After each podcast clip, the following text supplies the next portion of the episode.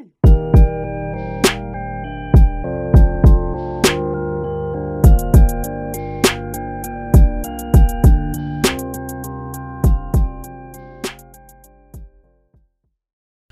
Happy Monday and welcome to the Between the Dream podcast. I'm your host, Richard Taylor Jr., reporting to you live from the Workhorse HQ in Evans, Washington.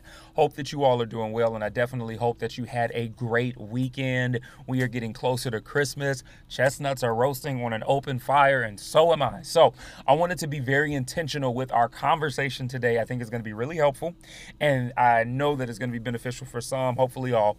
Um, but before we do that, I want to say thank you to all of our new listeners who are tuning into the podcast. And I also want to say thank you to our returning listeners as well. Whether new or old, your support means the world to me and to this podcast, and I could not do it without you. So thank you. Please continue to share the good word of the Between the Dream podcast as we move forward. So, just as a quick heads up, I'm excited. We've got a phenomenal episode coming on Friday. One of my really good friends, Whitney Popa, is going to be jumping on to talk about um, grief, grieving during the holidays, and a lot of things around life in general. So, I'm excited for that convo that we're to have. I'm to have a slew of guests coming in. I finally got a great setup now to bring guests on, and I'm looking forward to that. Today, I want to talk to you all really quickly about three things that you can do to find and bring joy into your life um, in general, but more specifically during this time with the holiday. So I know we've been talking about, you know, overcoming grief and all of that, but I think in that though, too, right, what is the alternative when it comes to, hey, yes, I'm grieving, something has to fill that void or that gap in order for me to improve, to heal, and to move forward. And here we go. So I want to give you all these three quick things. I think they can be super, super helpful. And uh, man, I, I really hope that they help you. So I think that in order for us to start gaining perspective, one of the things that we have to do is reflect. And in reflection, I think we have an opportunity to start gaining a greater level of appreciation for what we do have.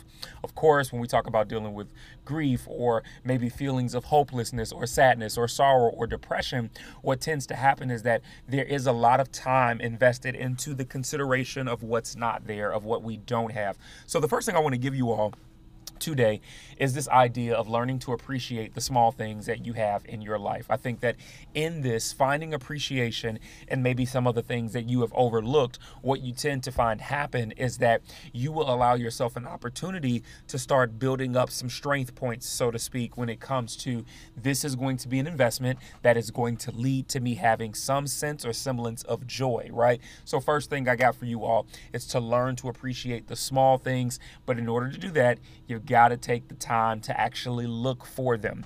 Maybe they don't look like your expectations, maybe they don't look like what you thought it would be, but it doesn't mean that it's not there and that it doesn't exist.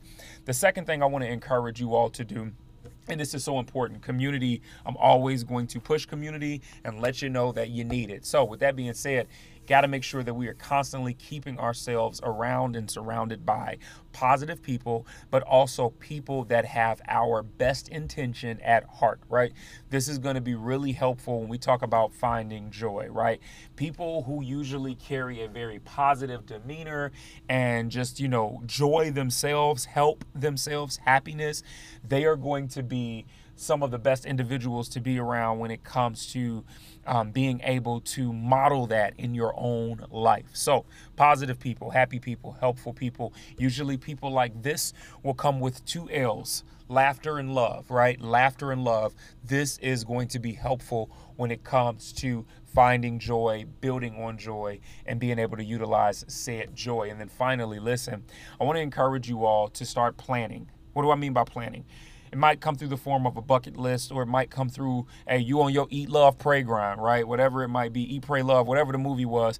But you got this list of activities, these things that you want to do that you start to implement into your life. Maybe you want to start traveling. Maybe you want to go out and, and meet new people, whatever the case might be.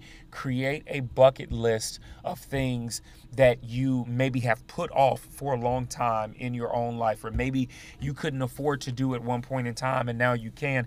Whatever it might be, though, I think it would be very, very helpful when it comes to the fact that that bucket list is actually going to start bringing new experiences for you that you didn't have before and those experiences are going to open up your mind and your heart to so many things, to so many new opportunities, and to so many possibilities that maybe in the season before, where you were dealing with more sadness or hopelessness and didn't have that joy, you are now going to be able to see that the impossible is actually possible. Listen, these are my three things for you all when we talk about easy ways that we can start finding joy in the immediate during this holiday season and for greater implementation in our lives as we move forward into 2022. That being said, if this helped you, please share it with somebody else. Maybe it'll help them as well. And then, of course, reach out to me if you got any questions, comments, or concerns. Richard Taylor Jr. on Instagram, Richard L. Taylor Jr. on Facebook and LinkedIn, and at Truly Taylor Made on Twitter. As always, you're not losing in life. You're not failing. You're simply between the dream. Let's have a great week.